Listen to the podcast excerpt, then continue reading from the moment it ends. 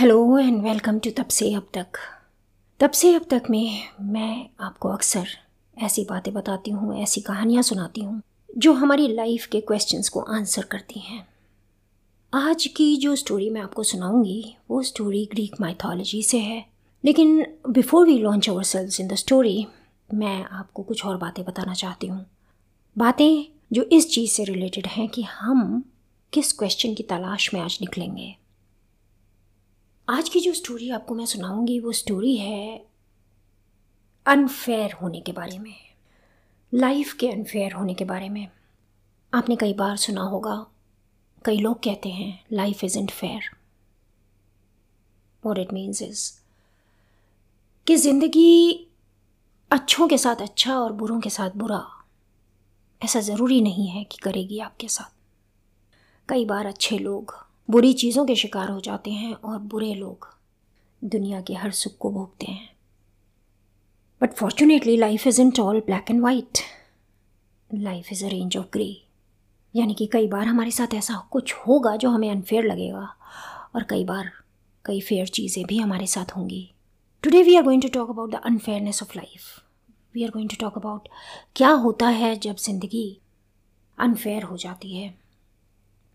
ये जो स्टोरी है एज आई सेड ये ग्रीक माइथोलॉजी के बारे में है। और ग्रीक माइथोलॉजी की स्टोरीज़ को समझने के लिए एक बड़ी इंपॉर्टेंट चीज़ हमें अपने आप को रिमाइंड करनी होती है। वो चीज़ ये है कि ग्रीक माइथोलॉजी में तीन तरह के लोग होते हैं। गॉड्स हीरोज़ एंड मॉडल्स अभी हम टाइटन्स की बात नहीं कर रहे क्योंकि इस स्टोरी में टाइटन्स नहीं है। But what we need to realize is कि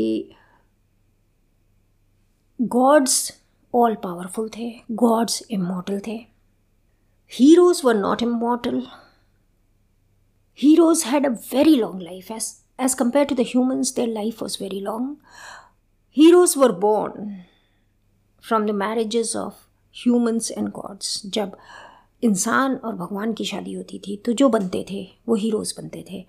कॉरस्पॉन्डिंगली अगर आप इंडियन माइथोलॉजी में देखेंगे तो आपको यहाँ पे भी हीरोज़ मिलेंगे। जैसे for instance Karna. Karna was a hero वो गॉड और ह्यूमन के बेबी थे विच मीन्स कि वो हीरो थे। Now just going back to Greek mythology we need to also understand कि Greek mythology is a mythology जिसमें बिल्कुल हमारी हिंदू माइथोलॉजी की तरह गॉड्स में भी कई बार कुछ नेगेटिव कैरेक्टरिस्टिक्स होती थी। Gods were not perfect gods were not supreme but gods were extremely powerful और हर गॉड की अलग खूबी भी होती थी। ग्रीक माइथोलॉजी में हमें पॉजिटिविटी नेगेटिविटी गुस्सा, प्यार लड़ाइयाँ जेलसी हर तरह की भावना मिलती है। बिल्कुल वैसे ही जैसे हमारी हिंदू माइथोलॉजी में मिलती है। इस तरह के जो पॉलिथीस्टिक रिलीजन्स होते हैं, जिनमें आज अगर हम देखें तो जो आज सबसे इम्पोर्टेंट पॉलिथीस्टिक रिलीजन प्रैक्टिस किया जाता है, वो रिलीजन हिंदुज़म ही है। बाकी पॉलिथीस्टिक रिलीजन्स जो पुराने ज़माने में एग्जिस्ट करते थे, वो अब एग्जिस्ट नहीं करते। We only have monotheistic religions and monotheistic religions do not have many mythologies associated with them but the good news is that Hinduism में there are such beautiful stories कि मन ही नहीं भरता उन्हें पढ़ पढ़ कर उन्हें सुना सुना कर उसी तरह से ग्रीक माइथोलॉजी जो कि अनफॉर्चुनेटली आज की तारीख में एक प्रैक्टिसिंग रिलीजन नहीं है। उसकी भी कई स्टोरीज़ हैं और आज की जो स्टोरी मैं आपको सुनाऊँगी, उसमें एक तरफ़ तो चलेगी एक कहानी, एक हीरो की, और दूसरी तरफ़ चलेगी एक कहानी, एक मॉडल की। आज की जो कहानी मैं आपको सुनाऊँगी, वो कहानी है मेड्यूसा की। थोड़ा बहुत आपने मेड्यूसा के बारे में ज़रूर सुना होगा।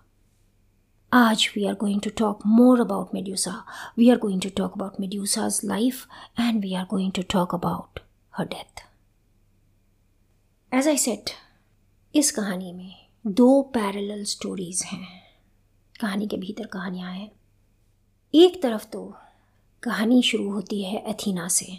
एथीना यानी कि द गॉडेस ऑफ़ विजडम जो गॉडेस ऑफ़ विजडम थी एथीना।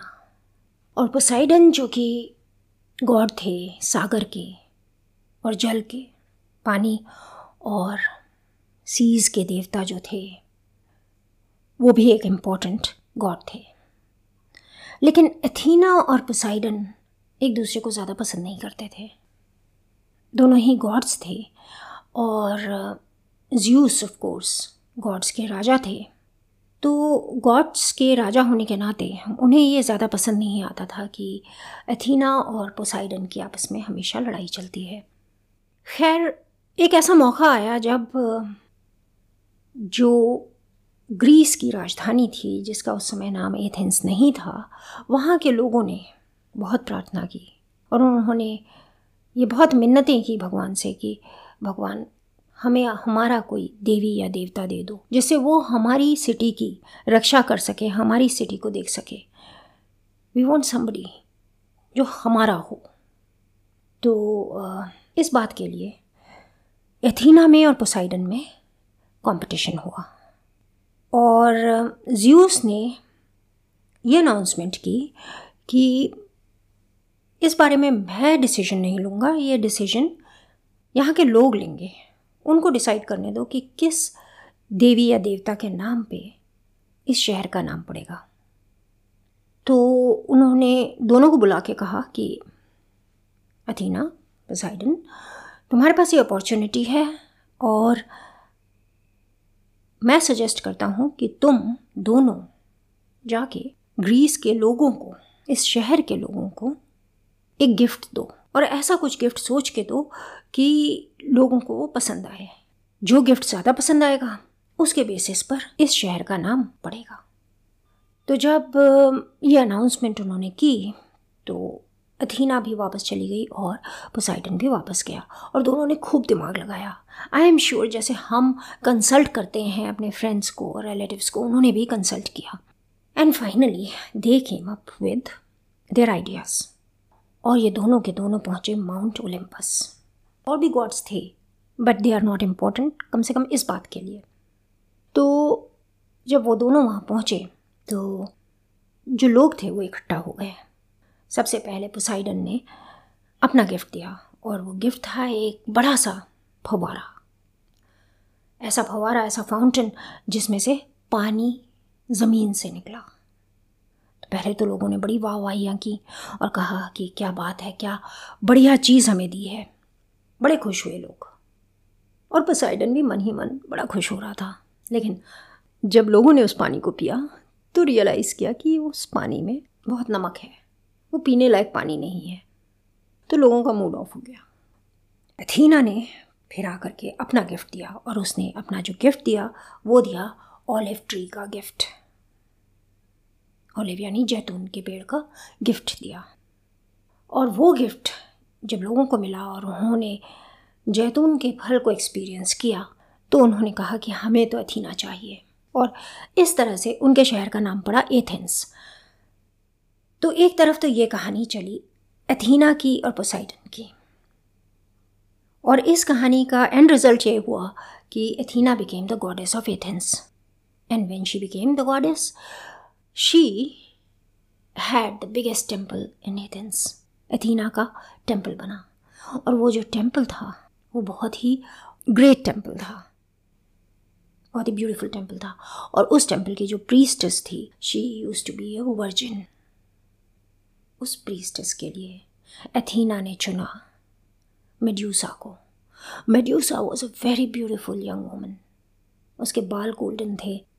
She had the most beautiful figure and she had a face जिस पे से नज़रें नहीं हटती थी। She was this beautiful and of course she was a virgin उसका पूरा दिल, पूरा दिमाग खाली अथीना के पूजा पाठ में लगा रहता था। So this was happening on one side on the other side एक और स्टोरी पनप रही थी। ये स्टोरी थी राजा पॉलीडेक्टिस की। राजा पॉलीडेक्टिस का मन आया हुआ था एक ब्यूटीफुल वुमन पर, जिसका नाम था Danae. Danae was somebody who had already been married to Zeus Zeus यानी कि, of course, the king of gods, यानी कि हमारे इंद्र के counter part in Greek mythology तो उनसे जब डिनई की शादी हुई थी तो तो डिनई और ज्यूस के एक बेटा हुआ था और उस बेटे का नाम था Perseus. Perseus obviously was a hero क्योंकि जैसे मैंने आपको बताया अभी कुछ देर पहले कि when the gods would get married to humans जो बेबी होता था, जो बच्चा होता था, वो हीरो होता था हीरो बनता था। So he was a hero but Perseus was very close to his mother Danae और जो राजा पॉलीडेक्टस था Polydectes was completely infatuated with Danae he wanted Danae to Danae की शादी तो हो गई पॉलीडेक्टस से। लेकिन कबाब में हड्डी बन के खड़ा हो गया पर्सियस वो इतना डिसलाइक करता था पॉलीडेक्टस को कि वो उन दोनों को मिलने ही नहीं देता था।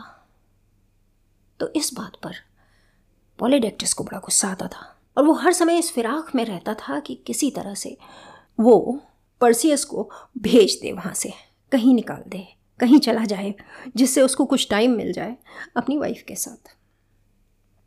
So as you can see on one side you had Perseus who was a hero and on the other side you had Medusa who was a beautiful woman a priestess जो एथीना के temple में काम करती थी। But then things always change चीज़ों के बदलने की वजह होती है। और यहाँ पर भी एक वजह थी। और इसकी वजह ये थी कि पोसाइडन जो एथीना से बड़ा चिड़ के बैठा हुआ था, क्योंकि एथीना को लोगों ने पसंद किया था और उसे नहीं पसंद किया था, उसके अंदर गुस्सा था। वो बदला लेना चाहता था। और एक कॉन्सेप्ट था ग्रीक माइथोलॉजी में, जो कि हमारी हिंदू माइथोलॉजी में भी काफ़ी हद तक वैसा ही है। वो कॉन्सेप्ट ये था कि जो पुजारी होते थे, जो प्रीस्ट्स होते थे, वो बहुत इंपॉर्टेंट होते थे। और जो प्रार्थनाएँ भगवान के पास पहुँचती थीं, किसी भी देवी या देवता के पास पहुँचती थीं, वो सारी प्रार्थनाएँ पूजा के थ्रू पहुँचती थी। तो जितना लोग प्रार्थनाएँ करते थे, जितने लोग मंदिरों में आते थे उतनी ही ज़्यादा प्रार्थनाएँ अथीना के पास पहुँचती थी। और जितनी प्रार्थनाएँ किसी भी देवी या देवता के पास पहुँचती थी बेस्ड ऑन दैट वो इम्पोर्टेंट होते जाते थे, वो स्ट्रॉन्ग होते जाते थे। और क्योंकि एथेंस के लोग बड़े खुश थे, एथीना से भी और अपनी प्रीस्टेस से भी तो इसलिए वो बहुत पूजा करते थे। और उसका एंड रिज़ल्ट ये था कि एथीना बहुत खुश होती जाती थी, एथीना बहुत स्ट्रांग होती जाती थी। और पोसाइडन ये सब देख रहा था। पोसाइडन को ये ज़रा भी पसंद नहीं आ रहा था। ऑब्वियसली किसे आएगा?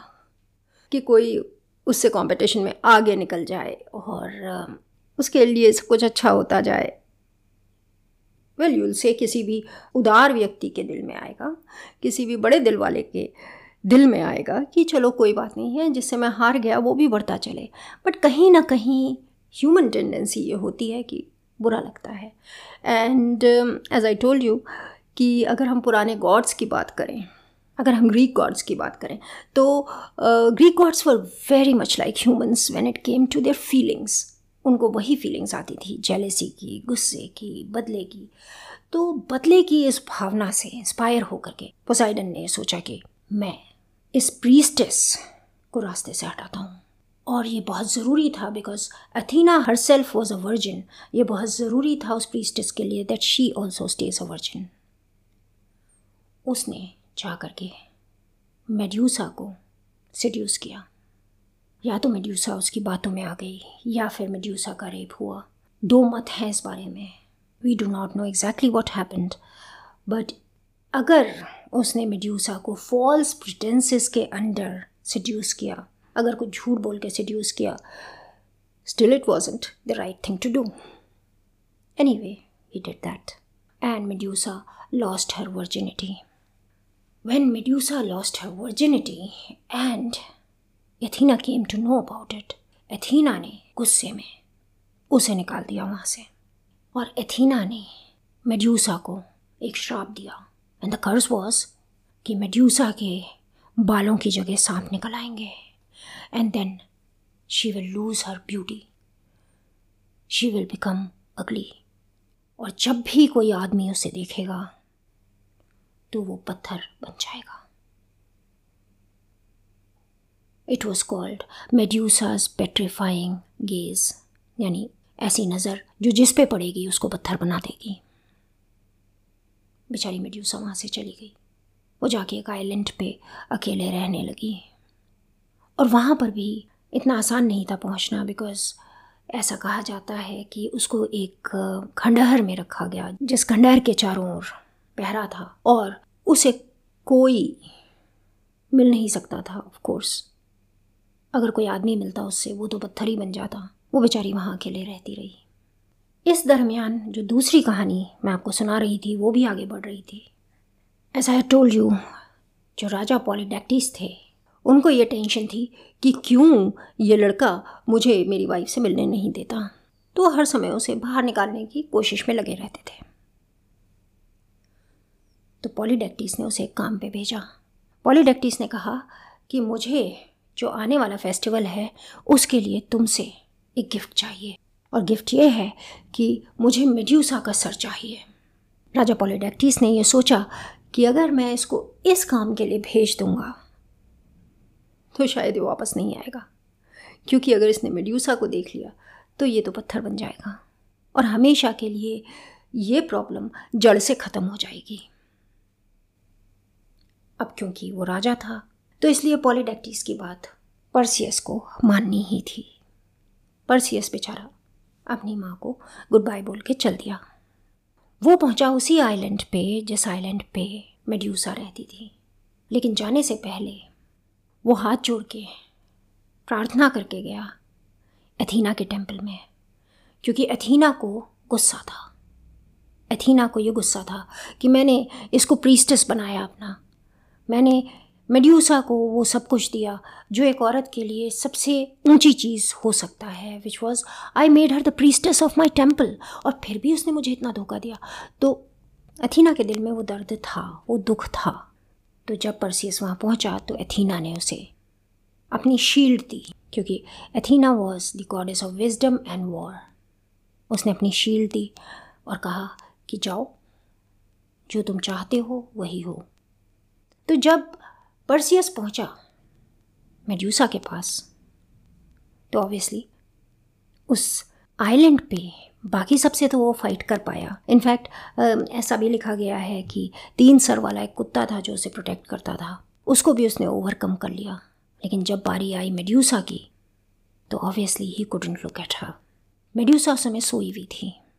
जब वो मेड्यूसा के पास पहुँचा तो उसने मेड्यूसा को डायरेक्ट नहीं देखा। उसने इनडायरेक्टली इन द शील्ड जो शील्ड उसको अथीना ने दी थी, उस शील्ड के चमकते हुए रिफ्लेक्शन में उसने मेड्यूसा को देखा। और क्योंकि उसने डायरेक्टली मेड्यूसा को नहीं देखा था, इसलिए वो बच गया और उसने मेड्यूसा को मार डाला। उसने मेड्यूसा को ख़त्म कर दिया। लेकिन जब मेड्यूसा की गर्दन उसने काटी तो मेड्यूसा का सर फिर भी अपनी पोटेंसी बरकरार रखे हुए था। वो अभी भी, वो काबिलियत रखता था कि अभी भी अगर कोई देखता मेड्यूसा के उस सर को तो वो पत्थर में बदल जाता। बिना उसकी तरफ़ देखे परसियस ने उसे एक थैले में बंद किया और फिर थैले में बंद करके वो उसके सर को लेकर के पहुँचा पॉलीडेक्टिस के पास। क्योंकि राजा पॉलीडेक्टिस ने कहा था, मेरे लिए प्रूफ लेके आना कि तुमने उसे मार दिया है। जब वो पॉलीडेक्टिस के पास पहुँचा तो पॉलीडेक्टिस पहले तो हक्का बक्का रह गया। उसे विश्वास नहीं हुआ कि ये वापस आ गया है। तो उसने कहा, प्रूफ दिखाओ। और जब परसियस ने वो थैला खोला उसके सामने और प्रूफ दिखाया तो पॉलीडेक्टिस पत्थर बन गया। इस तरह से उसने डेनेई को पॉलीडेक्टिस से आज़ाद कराया। I am not very sure कि आज़ाद कराया या वो दुखी हुई। बट ऑफ़ कोर्स ये ज़रूर हुआ कि परसियस जो ये नहीं चाहता था, ये चीज़ नहीं चाहता था कि उसकी मदर और पोलिडेक्टिस के बीच में कोई रिलेशनशिप रहे, उसने वो इंश्योर कर लिया। So this is how the story ends as you have seen बहुत लंबी चौड़ी स्टोरी नहीं थी। बट हाँ एक इंटरेस्टिंग स्टोरी थी और इस स्टोरी में कुछ चीज़ें हमने देखी। हमने ये देखा कि हज़ारों साल पहले भी लाइफ वॉज़ फेयर लाइफ वैसी ही थी जैसे आज है।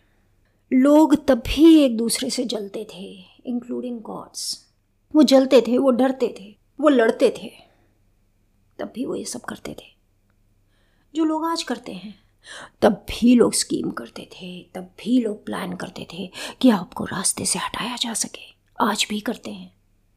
Even that hasn't changed everything is just the same still you have such people जिनसे अगर आप आगे निकल जाते हैं किसी चीज़ में, किसी कंपटीशन में तो जल मरते हैं। उन्हें बहुत जेलसी होती है। बहुत नेगेटिविटी होती है उनके अंदर। और वो कोशिश करते हैं कि किसी तरह आपको हरा दें, किसी तरह आपको ख़त्म कर दें, किसी तरह आपको रास्ते से निकाल दें। ये ऑफ़िस में होता है, ये घर में होता है रिलेशनशिप्स में होता है। ऑफ़िस में तो अक्सर होता है and this is what is called office politics ऐसा बहुत होता है कि जो आपसे पीछे रह जाता है। लेडस से उसे प्रमोशन नहीं मिलता। ऐसा इंसान आपकी इमेज को ख़राब करने की कोशिश में लग जाता है। वो आपका कुछ बिगाड़ने की कोशिश में लग जाता है। अक्सर होता है। Accept it and learn from it कि ऐसे लोग होंगे। You just have to be more careful अगर आपको पता है कि कोई इंसान आपसे जलता है, अगर आपको पता है कि कोई इंसान आपसे पीछे रह गया है be a little careful of that person उसे अपनी ज़िंदगी में घुसने ना दें, क्योंकि आपको नहीं पता कब वो आपका डैमेज कर देगा, कब वो आपका नुकसान कर देगा। ऑन दी अदर हैंड अगर हम पॉलीडेक्टिस की कहानी लें और परसियस की कहानी लें तो एक और चीज़ है। अगर Polydectes and Danae were happy क्योंकि कई जगह स्टोरीज में ये मिलता है कि यस दे वो married and this was fine with them तो फिर परसियस कौन होता है बीच में? घुसने वाला। हाँ वो बेटा था। हाँ वो पोसेसिव था अपनी मदर के लिए। But that doesn't mean he gets the right to decide his mother's life for her and then finally last thing was life fair for Medusa Medusa की गलती क्या थी? मेड्यूसा एक लड़की थी, बड़ी सुंदर, बड़ी प्यारी। और बहुत लंबे समय तक वो एथीना की पूजा पाठ करती रही। एथीना के लिए लोगों की प्रेयर्स उस तक पहुंचाती रही। एथीना के लिए काम करती रही। She was all good and then या तो पोसाइडन ने बदला निकालने के लिए उसका रेप किया, या फिर पोसाइडन ने बदला लेने के लिए उसे सड्यूस किया।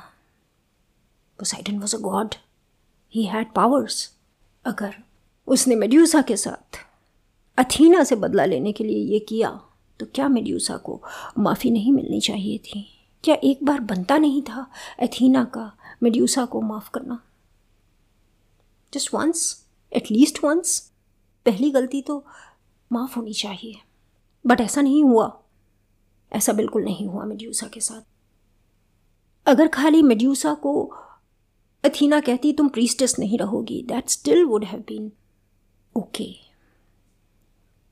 Maybe it was a job requirement that she should be virgin because the goddess was virgin. She could have said, Medusa, sorry you can't work for me anymore. Instead उसने Medusa को curse किया उसने eventually medusa को मरवाया भी अपनी shield दी उसने Perseus को how was that a good thing how was that a reasonable thing to do on the other hand Medusa ने क्या किया था कि उस बेचारी की ज़िंदगी इतनी ख़राब कर दी गई कि ये इंश्योर कर लिया गया कि कोई आदमी उसकी तरफ़ देख ही ना सके, कि उसकी अपनी कोई लाइफ ही ना रहे। और ये इंश्योर किया गया कि उसे मार डाला जाए और मरने के बाद भी उसका सर ज़िंदा रहे। Life is not fair but of course this doesn't mean that all the time life is not fair for everyone life is not fair life बड़ी चपल है, बड़ी चंचल है। वो चेंज करती रहती है अपने मूड को। कैसे वो आपके साथ बिहेव करती है उसको। कभी पॉजिटिव चीज़ें आती हैं लाइफ में, कभी नेगेटिव आती हैं।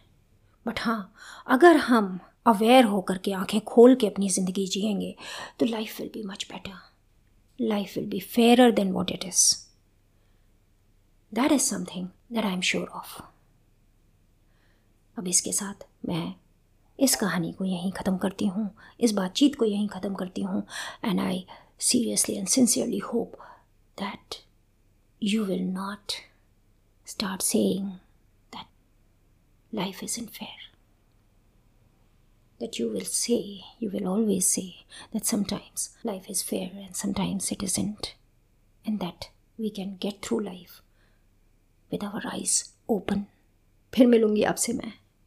चलती हूँ अभी। बाय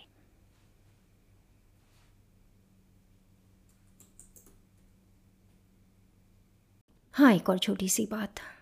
तब से अब तक शो, अब गाना अमेज़ॉन म्यूज़िक और जियो सावन पर भी अवेलेबल है।